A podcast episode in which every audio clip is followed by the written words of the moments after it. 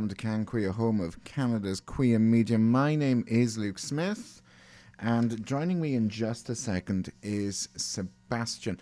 Uh, oh, well, you know, this is live radio, and uh, it has chosen this uh, ridiculously opportune moment to update Zoom. So Sebastian is going to have to wait for Zoom to complete its update, but that is always the nature of things. Now, I'm sure many of our listeners had caught the uh, the Oscars last night. It was certainly a lively uh, edition of the Oscars. Um, great LGBTQ representation in the winning uh, films, as well as uh, the representation of the nominees. It was just excellent all round. It looks like we may have uh, Sebastian joining us right now. So let's uh, let's have him jump on the call. Okay.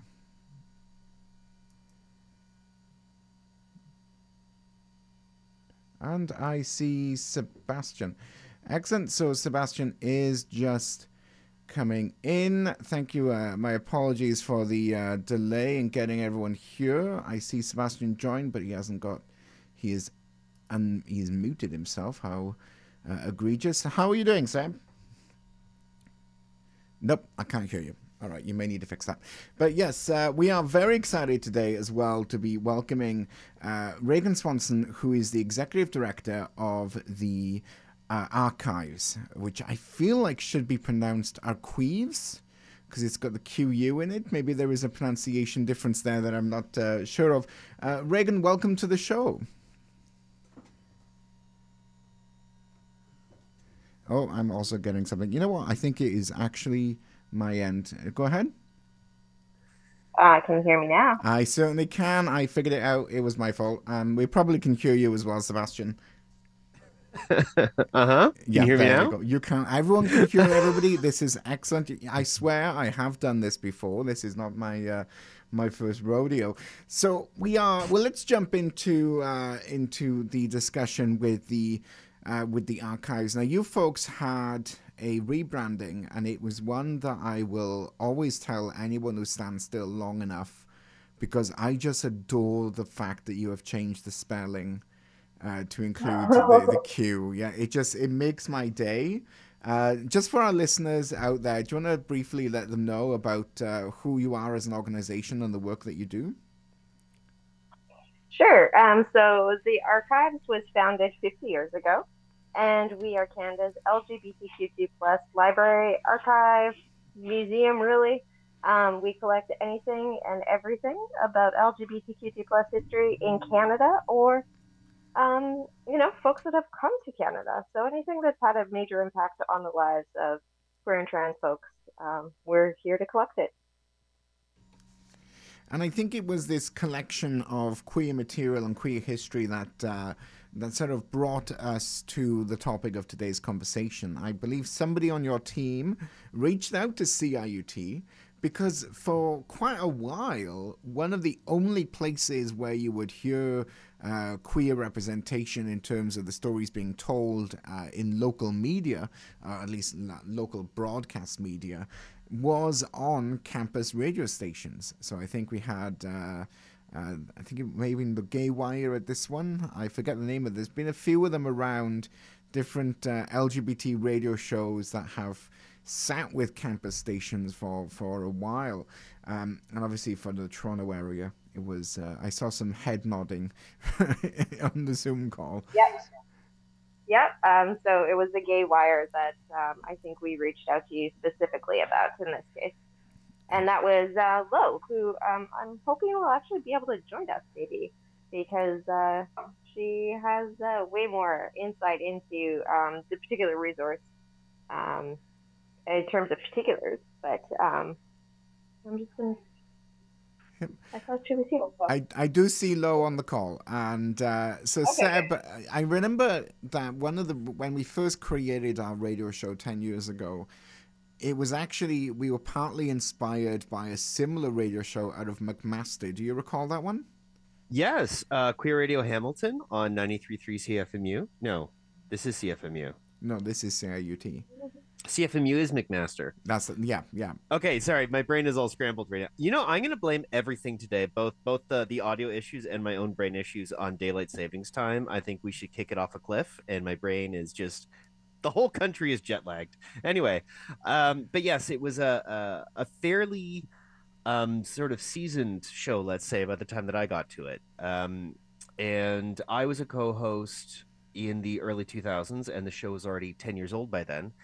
And the uh, the co the the main host of the show, he became the host. Uh, he actually went into media in general because uh, when he was closeted in high school in the early 90s, he used to go out and sit in his mother's car and listen to the sort of local campus radio station, just talking about queer news. Uh, mostly, uh, at that time, it would have mostly been human rights updates here in Canada, legal updates, uh, discussion about various sort of local politics, and um, there, this was before same-sex marriage was legalized. So a lot of the fundamental rights, things like visitation rights in hospital and to be able to inherit property, a lot of that was just not in place yet. So there was mm. a lot to talk about in terms of um, politics and raids and human rights abuses and all sorts of things here in Canada. Um, so that was a, a, very relevant thing, and he wanted to be that voice for his community when he grew up to be an adult. So he went into media. He did a whole bunch of things to in order to position himself to get on that show. It's a very inspiring story. Mm-hmm.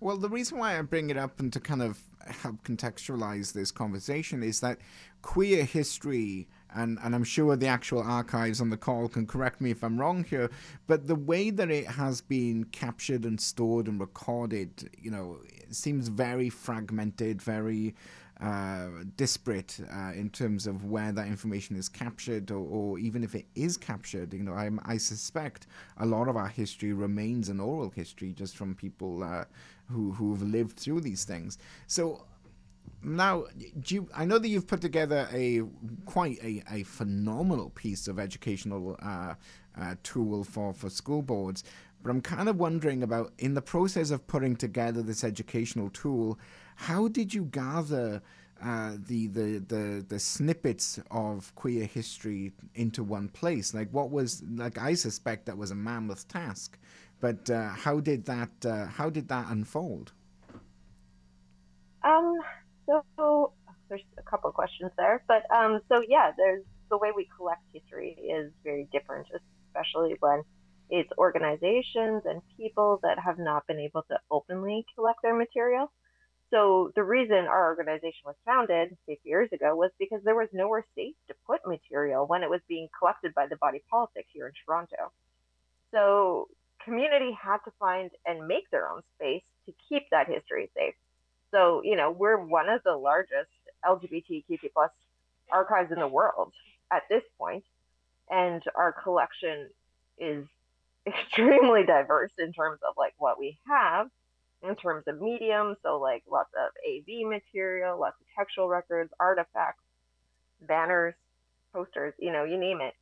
But yeah, it was a huge task to go through and find particular items from the collection to add in to the work that our educator um, consultants kind of did in terms of like what do educators need, what kind of resources will be helpful to them, and that's where Lo came in. So it's important that we had someone who is familiar with our collection, and Lo had worked as a volunteer with us, and so they were able to kind of dig through everything and just spend you know hours and hours doing archival research, finding material that was diverse and representative of the entire country um, that represented folks from different types of communities within the LGBTQ2 plus community, and to pull all those together so that you know we would have a resource that would kind of be useful to teachers. That wasn't just going to be, you know, here's a bunch of pictures of Pride in 1980s, um, and that's it. Like we really had to dig and find a lot of different mediums as well. And so Lo and uh, another researcher, Nicole, um, both did that work so that we could really dig into the research and really dig into the collection.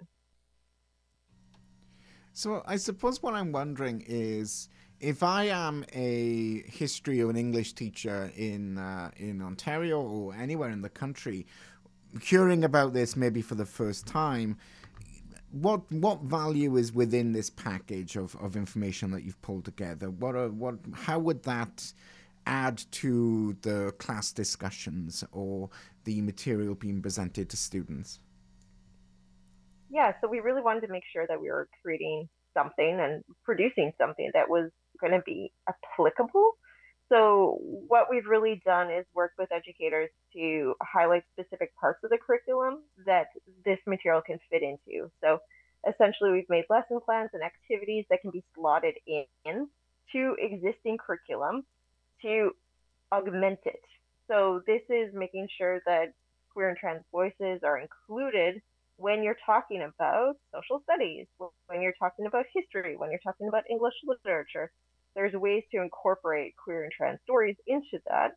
And so, you know, it's a little bit of a mix of here are some activities that you can do with your, you know, high school students to let's have a discussion on this X topic.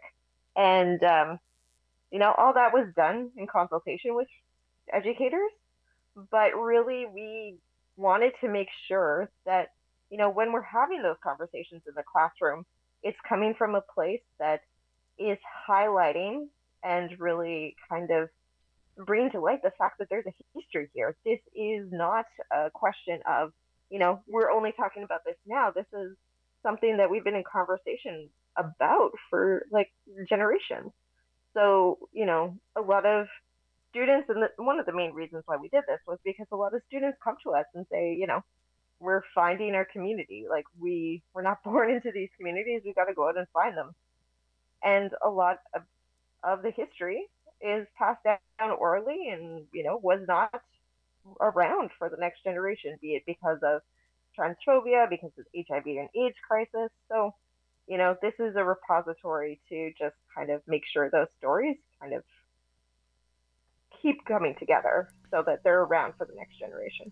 I, I find that particular piece truly fascinating. That that sort of uh, cultural exchange within community, and myself and Sebastian, we've talked about this a lot before about how um, I think this this newer generation is particularly um, impacted by it because I remember going up uh, you learned about the queer community from queer elders that you came across, you know, getting involved with Pride or going to the bars in, in places where queer folks gathered.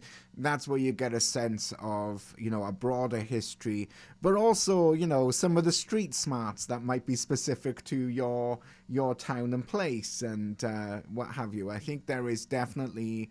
Um, an exchange, an intergenerational exchange in the queer community that I don't think we see as replicated elsewhere. Um, and I vaguely recall, Sebastian, I don't know if you remember this exactly, but there was a study of um, cultural exchange. I think it was an article in the New York Times looking at how culture is passed on through generations. And I think it looked at religious cultures and then other cultures. And it, it was it's going to bug me if I can't remember. But do you recall this conversation? I feel like we've had this conversation about that. I'm not sure I do know what you're talking oh, about. It's gonna, actually. it's gonna. I'm gonna wake is, up at 2 a.m. and just know. There, there is an interesting shift happening in terms of how history is perceived in general, and I know I, I've, I've had many, many, many friends who did either their undergrads or even actually uh, went all the way to PhD in history, and how you talk about history is actually a lot more complicated than it may seem to the layman. And something that has come up before is the idea that like back in the day, you know, you'd, you'd go to the bars, you'd go to Pride, you'd go to community centers, you'd go to events and you would speak to people and they would give you an oral history, but then there would always be somebody nearby saying like, well, that's not what happened. And then you realize that history is complicated and fuzzy and there's more of a discussion.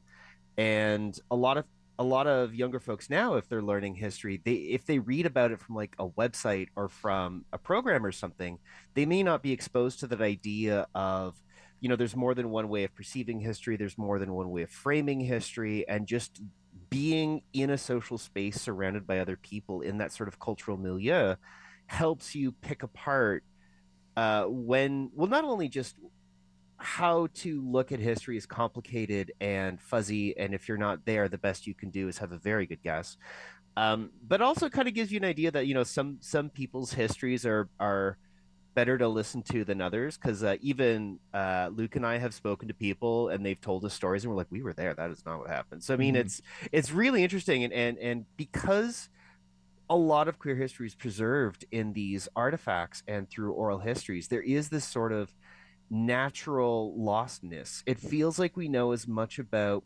being queer in the 1960s as we know about what it's like to be Roman. Like there, there's just something there's something kind of lost feeling about it that kind of makes it fascinating and also makes it a difficult subject. So how did you account for that? Um, I think it's about having conversations about how your lived experience like gives you a positionality of when you're, you're talking about history, right? So that's why it was really important.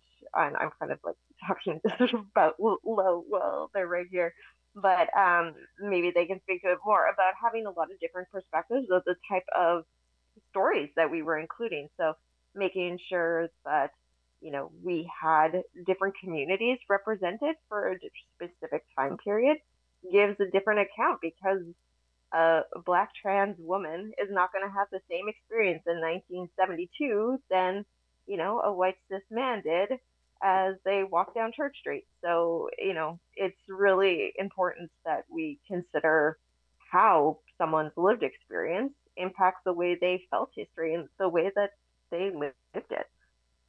Yeah, we did do a lot of digging, looking at different communities for representation, also looking at different regions and geographies. So, someone living in a city is going to have a very different experience growing up as opposed to someone in a rural area. Uh, and so the things that we were choosing were things that we really wanted to engage and activate conversation for for students. Uh, we were really interested in thinking about how things like community building has changed, and you, those kinds of questions are really reflected in the materials as well. And in terms of format as well, it was really important to us not to just have walls of text, because um, reading is important. Reading someone's experience is important, but also listening to a radio spot, for example, or watching a video or looking at posters and photographs is going to give you a different experience and a, maybe a more fulsome picture. What occurs to me, and I think this is a struggle that I don't know how you may have addressed, but I feel like a lot of queer history is moments of persecution, moments of it's frankly to, to boil it down, it's a heck of a lot of bad news that that happened, you know, and and how do you capture and celebrate moments of joy in this in this education and conveying this history? Like, were you able to pass through and find elements of joy, not just you know X number of people rounded up in Project Soap, or you know X amount killed in a firebomb in a in a bar. You know how do you, how did you find that balance between what is our shared trauma and hopefully what is some moments of celebration in between those? Uh, that's always very tricky. I'll give my part of my answer and then I'll pass it off to Lo. But I think one of the things that we had to celebrate was some of the firsts so the first time that, you know, it was, you know, there was a first gay radio show, coming out show out in BC. You know, this is a first that we can celebrate, that we can talk about. It's not, you know, the things that they talked about and weren't necessarily always the most, you know, upbeat and happy. It was, uh, you know, conversations.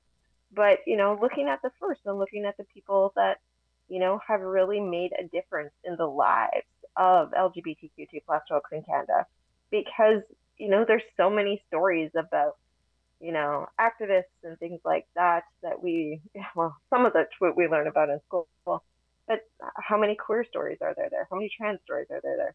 So being able to go, you know, here is someone who made a difference in the lives of people in Canada um, and around the world in some cases. Let's celebrate them. Um, and I don't know, you can catch on to maybe there's something else you want to add there. Yeah, no, I, I think you put it really well. Like, we didn't want to gloss over or pretend there hasn't been uh, struggles and challenges within these communities, because obviously there have. Um, but as Raegan said, it's really important to also acknowledge and uh, and celebrate what has been done, the progress that has been made. uh, and also to consider what progress there still has to be made as well. I think the last question I have is is the tool that you have created that which which I really hope teachers across the country uh, will look at as a way of augmenting the the work they already have in place. I think this sounds like uh, an excellent resource for teachers who are um, maybe not as well resourced as they should be. You know what I mean? Like this might this might be helpful um, uh, to to teachers looking to to provide dynamic teaching opportunities. But I think what I'm wondering is what's your target audience with this material that you have provided? Is it for the general public, i.e., a student body that is, you know, statistically predominantly uh, straight, even though every youngest generation is always queerer than the next? Because um, I, I think how you speak to young queer folks and how you would speak to the general populace at large, you know, I feel like they would be slightly different conversations. I'm kind of curious as to how the audience uh, translated into these uh, this resource? So we wanted something that was general enough that anybody could learn something from it. So there is such a lack of LGBTQ2 plus history in curriculum in general that we didn't really have to worry about that. We could put any of important dates in, and it would probably be a learning experience for anybody, even if they identified as LGBTQ2 plus. Um, but at the same time, we wanted it to be I, I, young is not the right word, but something that was current enough that somebody who does identify as queer or trans um, wasn't going to just sit there and feel like they were being talked about rather than be included into the conversation. Um, I'll pass it off to Lo as well because I know that they were very involved in the writing of that part. Yeah, well, we also have, uh, like in total, we have three documents. So kind of the core one is is the curriculum itself, which includes lesson plans. But then we also have one um, specifically for teachers, uh, because one of the concerns uh, that came up in surveys preceding this document was that teachers weren't maybe weren't confident enough teaching this material. So we created a resource um, to give teachers a primer uh, going into teaching this content as well. So, yeah, our audience is teachers and also the high school students. In terms of the content writing, um, we tried not to to I, I, don't know avoid specific topics. We tried to to include as much as possible, and, and as Raegan said, um, have it be from yeah tried to include as many uh, topics as we possibly could. Now, one of the things that uh, me and Seb might get into in just a few moments before we wrap up the uh, the interview here is uh, Canada was just ranked number two on the Spartacus Gay Travel Index. Uh, I think we were beaten out by Malta. But I bring this up because Canada is in a, you know, relatively to the rest of the world, in a very, very good position. And, um, you know, I'm not going to lie. I've I completely forgot where I was going with this, but it'll it'll come to me. you know, when you start a thread and it's just it's it's gone entirely. All right. Well, uh, I wanted daylight savings. Daylight savings. That's exactly yeah. it. I'm I'm also going to blame daylight savings uh, for this one, um, in terms of of uh, my losing my trail of thought there. But I want to thank you both so much for coming and joining us uh, on the call. I strongly hope. Oh, well, now I've remembered it, actually. It, it has come back to me. Elsewhere in the world, there is a growing pushback against uh, education, particularly on LGBT topics, particularly on the trans identity. You know, Canada is not immune to that, despite being, you know, number two for for gay travel. How are you? Are you predicting some kind of pushback to making this content available to educators? Um, I don't think. Well, pushback comes from a lot of different places, and sometimes it's within the community, sometimes it's outside of it. So, you know, we expect that there will be edits and changes that will happen based on feedback that we receive from the community. Um, from outside the community, you know, we've had many different publications over the years. This is the first one that's really focused at high school and teachers specifically. Um, I'm interested to see how things pan out. We are often overshadowed when we talk about LGBTQ plus history. We're often overshadowed by American history.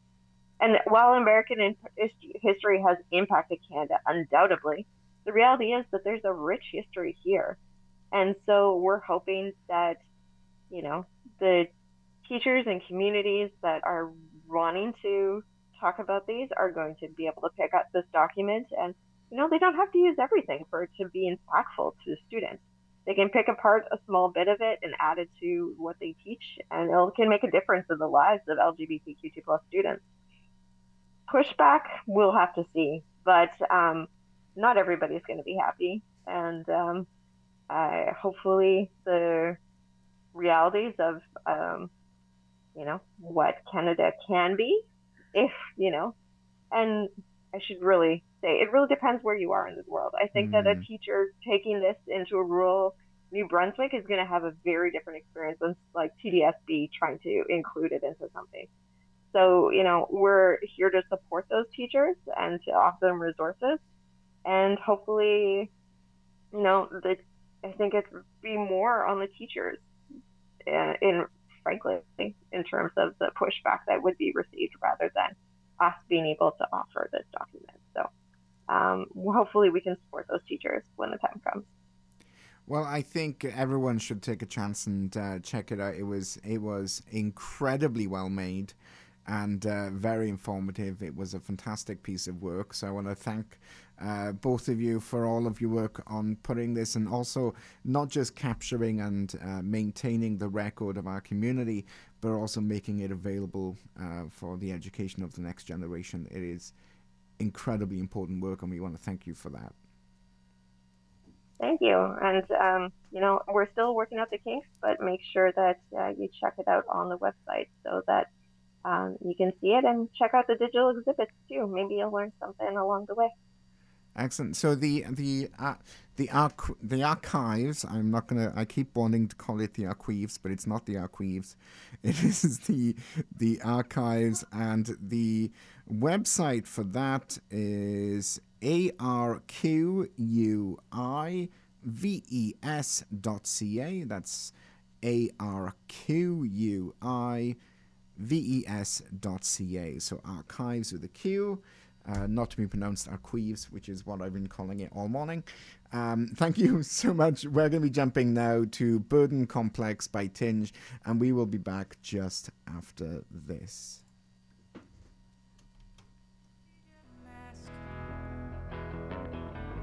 The kid size too small to comprehend. Adult shaped by childhood events and they still say you were too young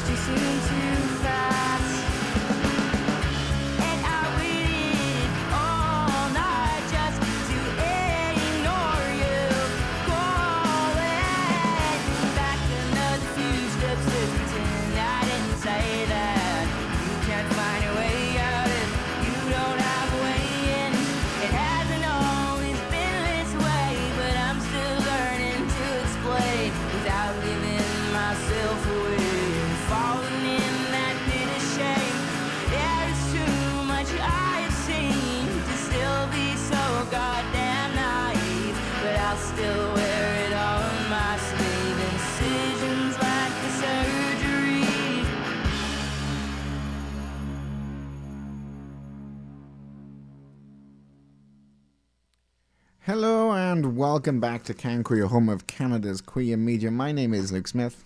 And I'm Sebastian. And uh, yeah, so the Spartacus Gay Travel Index. Now, this is for folks who wanted to, who you know, it, it's it's it's a gay travel website.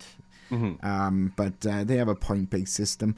You know, is it the most uh, rigorous testing methodology in the history of the world? Probably not. Uh, but as a loose frame of reference, which is what I think most people use the Spartacus Gay Travel Index for, I don't think they're quite using it to uh, to plan the UN uh, schedule, as it were. But uh, yeah, I think as a loose index of sort of where countries are doing and, and how they're doing, it's not uh, not a bad jumping off point. But I was a little surprised. Well, first of all, I wasn't surprised at how well Canada placed, uh, but I was a little bit surprised that Malta uh, came out on top. Like, did you know that Malta was was doing so incredibly well? Well, if if it this is the interesting thing, uh, looking at their little scoreboard here, uh, locals hostile. They got a negative one for that, but for all the legal stuff. So anything to do with uh, the legal standing of LGBTQ people in Malta is basically ones all across the board, doing really well. Uh, Canada tied with Switzerland, but they said uh, we get nothing in terms of LGBT marketing, and I have seen ads, and I, I don't know what they're talking about. Um, I don't know why we're getting a zero for that, but yeah. So the the it's kind of loosey goosey. Um, it, it's Malta being number one is kind of surprising, but uh, Saudi Arabia being right at the bottom of the list, not so surprising. Yeah. So for our audience sake, they measure things on the scale of anti-discrimination legislation, marriage or civil partnership, adoption being allowed, trans rights, uh, intersex identity inclusion, the equal age of consent. Uh, it does conversion therapy exist? Is there LGBT marketing? I, I suspect that's probably the the don't say gay laws would run afoul of those. And then is there religious influence? Are there HIV travel restrictions, anti-gay laws? Is homosexuality illegal? Is pride banned? Is there hostility locally? Uh, is there prosecution, murders, or death sentences? And uh, yeah, so Canada does not have prosecutions, murders, or death sentences. So that's that's pretty good news. We're doing pretty well on that front. Um, But I did jot down where some of the other ones landed up. So Canada was joint second with Switzerland, very exciting, and uh, Malta came up right at the top. So if you're planning a, a nice getaway to the sun, recommend Malta. Uh, but then the United Kingdom was down at tenth. And then I was I was a little bit curious. I was like, I wonder where this American company has placed the United States of America on their tourism travel index. Uh huh. And uh, without looking, because I know you're looking, where would you guess in the list of 160 odd countries in terms of LGBT travel that the United States of America would fall? Uh, well, I know that there's a separate listing for each individual state. Um, I don't see where it is overall. I'm going to guess somewhere in the sort of 20 to 30. This is in terms of, by the way, travel and tourism. This is not in terms of living there. So a lot of yeah. the a lot of the issues that affect this, uh, would it affect you as a tourist? Hmm. Um, probably not in most cases. If you're a tourist just visiting a country, I would say United States is probably not as well off as Canada in terms of of tourism. Just you know, if things happen to you, how's the healthcare system going to treat you? You you need to consider things Also, like I emergencies. feel like it's and- very hit or miss in the states. Like New York, Los Angeles, you know, San Francisco, very Mm. gay, very fine. You're going to do fine. But if you're Mm-hmm. in, you know, the backwaters of Tennessee, maybe not, uh, maybe not so great uh, at this point. I, I mean, there's stereotypes, but you also have that sort of good country folk. Well, he ain't hurting nobody. You better left leave him alone. That kind of attitude is also out there somewhere, you know. So it's Wow. it's a big it's a mixed bag. Where, where do they put themselves? Where do they put the U.S.? 35th. 35th. There are 34 countries that are Okay. better for gay tourists uh, than the United States. Uh, yeah, so it's it's certainly, but it's interesting. I was talking to my gay hairdresser, Mhm. and uh, fantastic, did a fantastic job. I have just not done a fantastic job of maintaining it, Mhm. but. We were talking about travel, and he was talking about uh, getting down to the states and Florida, and and generally we- he was talking about uh, Ron DeSantis and some of the anti-gay legislation to come out of that state, and said, you know, you'd go every year, every year, twice, two, three times a year to Miami, great time, bringing all those uh, Canadian dollars.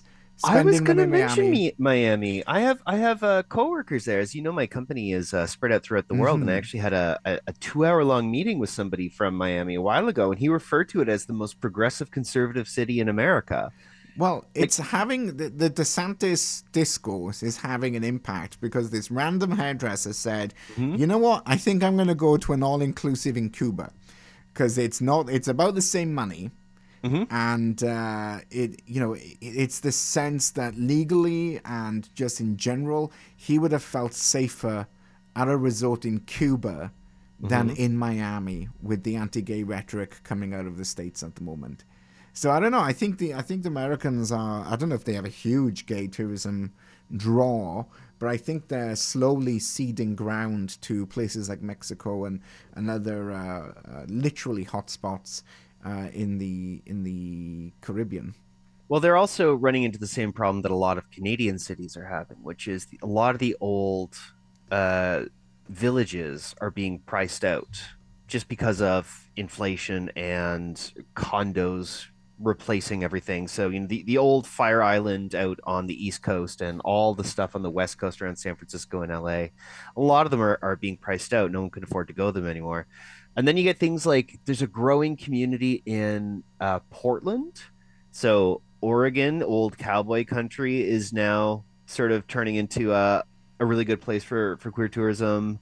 Then there's oh, what is it? There's that city that has like eighty percent of the population is is queer. I can't remember what it is. It's like a little retire retirement village. Um, but yeah, it, it's really weird. I've heard really good things about Ohio and Iowa.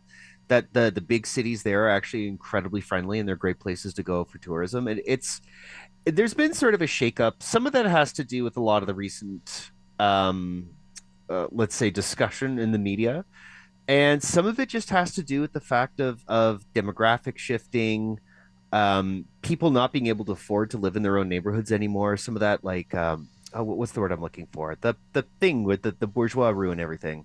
Oh, gentrification. Gentrification, yeah. A the lot of the old the bourgeois, you ruin everything. Yeah, yeah, yeah. a lot of the sounds old neighborhoods are being gentrified, um, and I don't know. I, I'm in the the category of gentrification's a mixed bag. It's mostly bad, but can be good. Like Detroit could use a little bit. Um, I think New York could use far less. Toronto could use way less. Mm. Uh, but anyway, so yeah, tourism in, in the states is in general like go on Reddit and ask a local.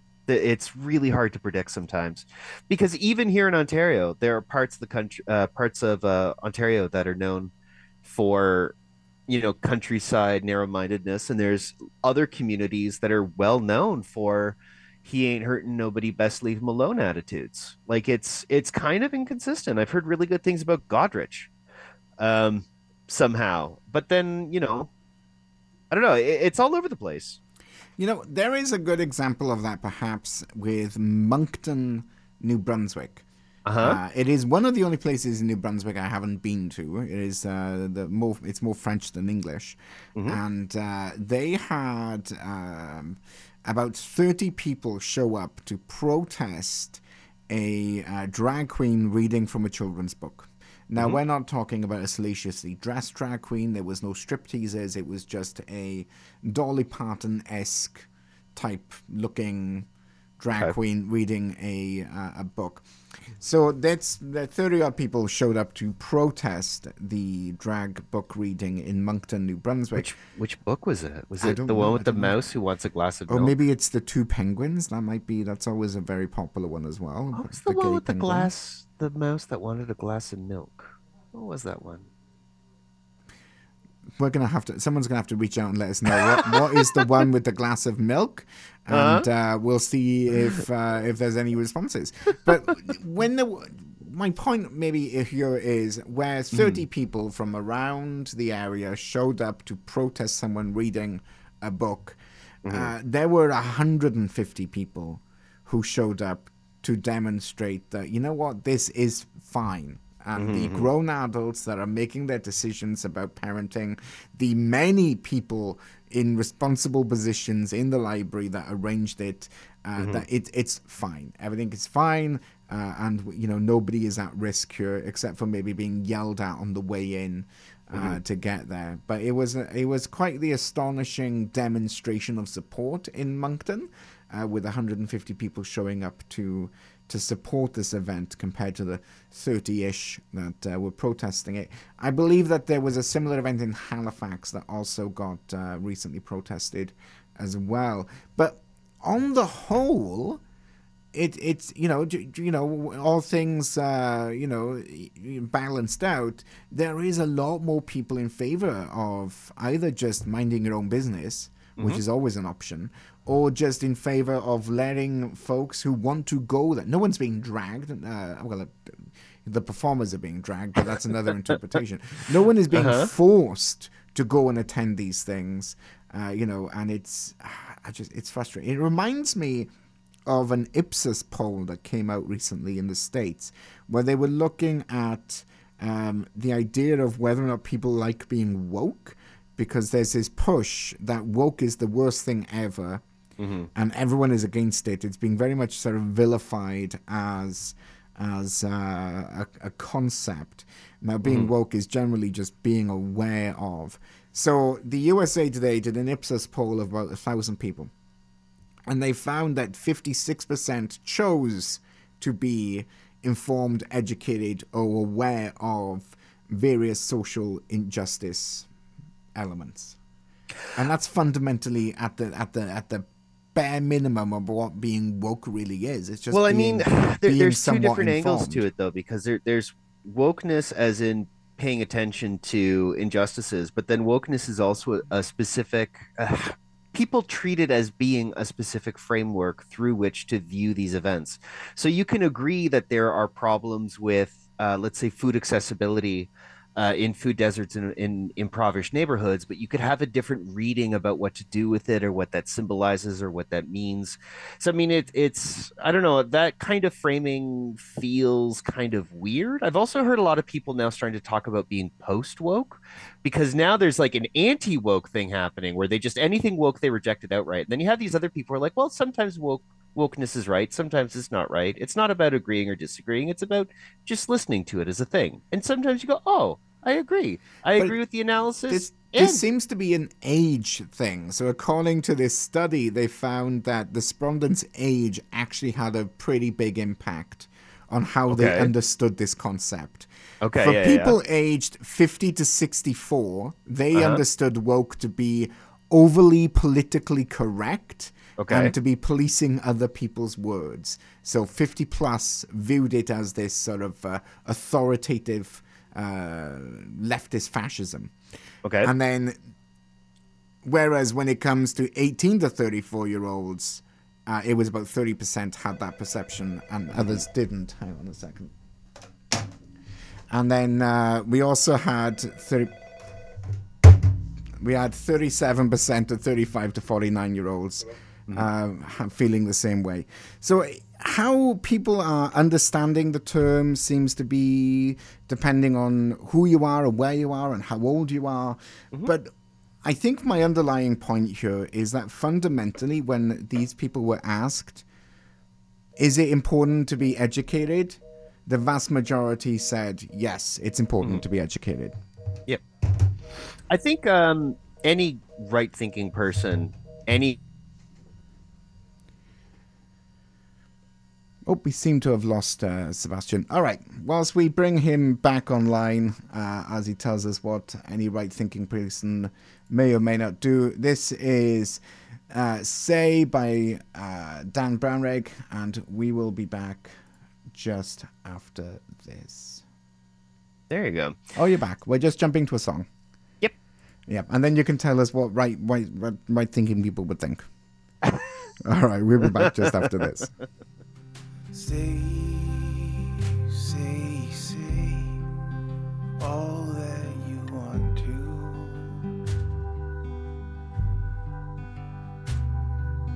Say, say, say your words, they don't choose you.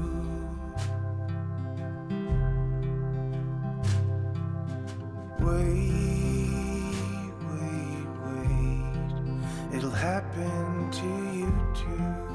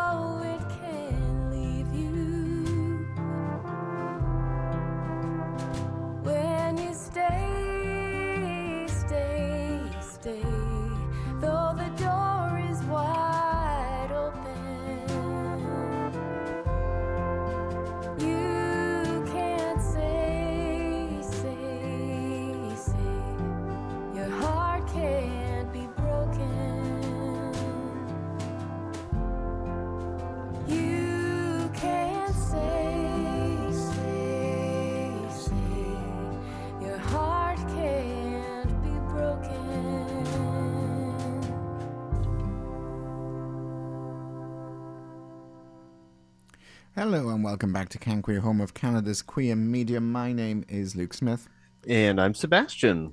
and uh, we are we don't have a huge amount of time left. But I, I just want to reiterate here. I'm not I'm not trying to adjudicate on whether or not what is or what isn't woke. I think the, the the point I'm trying to get across is that when you actually survey large numbers of people, and they, they found this this also ex, you know was the same in Britain that the majority of people, and I suspect it's the same of our listeners, either are just not that bothered, you know, Yeah. or you know, it's not it's not it's not more important to them than the price of eggs. Or you know, being informed is broadly a good thing, and you Yeah, know, yeah. it's you know, it's just like uh, you know, you do you. My my mother, my own mother, had no idea what wokeness was, what the word was, how what it meant, how to interpret the word. And then if you outline individual things like, you know, here is here's a claim, here's a belief, here's a stereotypical belief, here's sort of a cartoonish version of that belief that you might see on the news. And she's like, Oh, all that? That's lumped together as one idea? It's like, yeah, yeah. And she's like, Oh, okay, yeah. you know, in general, you know, she understands why they're upset, but she wish she would calm down. But uh, but even then, it depends on it depends on what the story is because sometimes she's like they are exactly as angry as they should be. So I don't know. It's it's a complicated thing overall. And and as I was saying before, uh, the connection got all weird. Is um ideally you would hope that all people, regardless of where they sit on the the the political spectrum, would agree that getting your hands on information before you open your mouth is a good move. Mhm. Um, so I mean, from that perspective, I think ideally, uh, I don't I don't think anyone would disagree with that that portion of it. I, I should hope anyway. No, I, I agree entirely. I did want to. Uh, I did want. And to also, no two people are going to agree on how to define a living social movement. Like, there's probably you could probably find something from the late '60s, early '70s where no two people would agree on what a hippie is. Hmm. So I mean, you're you're gonna you're just gonna run into that by nature of it still being active. Yeah, no, you're yeah, yeah, absolutely, absolutely spot on. Um, we okay. So the other thing I wanted to mention is now that World Pride has wrapped up in the states, very exciting. Uh, the next place it's going is actually Washington D.C. So they will be hosting World Pride in. I want to say I'm not sure if it's 2024 or 2025. Oh, um, that's complicated. which is the the next one. Um, but yeah, 2025 is the next one. Yeah, so it's going to be pretty big. You know, the World Prides draw massive audiences. So I'm mm-hmm. I'm sure our listeners may recall the World Pride that was in Toronto. I want to say 2018 or 17 or something like that. 16? Yeah, I don't- recent, but but before COVID. Yeah, But- yeah, but not like distant past. Yeah, I think it was eighteen. that's Yeah. that's that number feels right. Okay, yeah. Um, for it. Uh, We're both but, sitting you in front of the internet. I'm gonna type it You're in. gonna Google it, uh, but yeah. So the the World Pride when it came to Toronto had about I think it was an estimated as a million people participating. Bearing in mind that the city, the downtown city of Toronto, has like three million or had three million at the time. So it is a massive influx of people that comes in, and likewise. 2014. 2014. Oh wow, Yeah, we were, yeah, I was yeah. way off. Time flies. Time flies. It really Mm-hmm. does.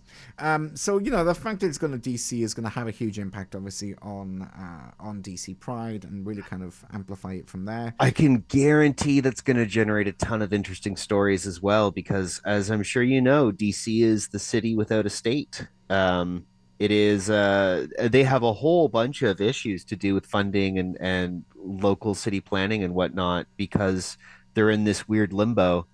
Um, so I that's weirdly enough that this is going to be one of those things where we we may end up talking about what a local alderman says this time next year. Yeah, but Just- we, we always talk about the local alderman, so I mean that's uh, that's not necessarily a new thing. Uh-huh. We'll uh, we will keep an eye on it because I think it's certainly going to be going to be interesting as they try and push for obviously people to go and visit. Uh, that now we did see um, great representation being uh, winning in the Oscars. This was the most pleasant, cute, adorable, tear jerking, make you cry, sickeningly sweet, nice Oscars that I have ever seen. It was lovely. I had no idea that it happened. Yep, it happened yesterday. It was lovely. Everyone had a lovely time. It went well. There was no controversies. Everyone had lovely speeches. Um, the directors of Everything Everywhere All at Once um, did uh, do a bit of a dig at the Tennessee law that banned uh, drag shows. Well, actually, what they've banned in Tennessee is um, uh, exotic adult ent- entertainment in public, uh, which was already banned. Right, right, right. Yeah, yeah, yeah. The attorney, I believe, the attorney general for uh, Tennessee issued a statement saying that then that, then nothing's changed. Like they've just added a new law, which other laws already banned. So it's just Got it's it. the, it's Got the it. same. So on the one hand, that means drag performers in Tennessee are breathing a bit of a sigh of relief that the the law enforcement agencies uh, are not going to start rounding them up, but it does really point out that it was a massive waste of time and a Mm-hmm. phenomenal misdirection. You know, it really was. Look over there with legislation to ban drag shows when in effect they did not ban drag shows. They have not banned drag storytelling. What they have banned is strip teases in front of children, which may shock you to know was already illegal in Tennessee. hmm I, I my cynical approach is this is government uh, trying to look busy. This Um, is government being distracting, is what I yeah, I yeah, yeah. suspect Th- it There's uh, England is is famous for this, where they they debate something in Parliament, and then it turns out they didn't have to do that because it was already on the books, or you know they're Yeah. they're gonna they're gonna they're gonna ban uh uh setting your own house on fire, and they're gonna debate that for four hours because there's something else they don't want to talk about. So they're gonna do this really obvious thing instead that's technically already on the books, but this exact phrasing of it is not ex- already in the books. I don't know. Um, there is a lot of time wasting in politics, sometimes deliberate time wasting as well. Well, we kept an eye on the Tennessee drag ban and uh, we'll continue to monitor the other bands that are being introduced across the state. We are playing out now with all your favorite bands uh, the Allison Crowe cover uh, featuring Sarah Melanie White. Thank you for listening.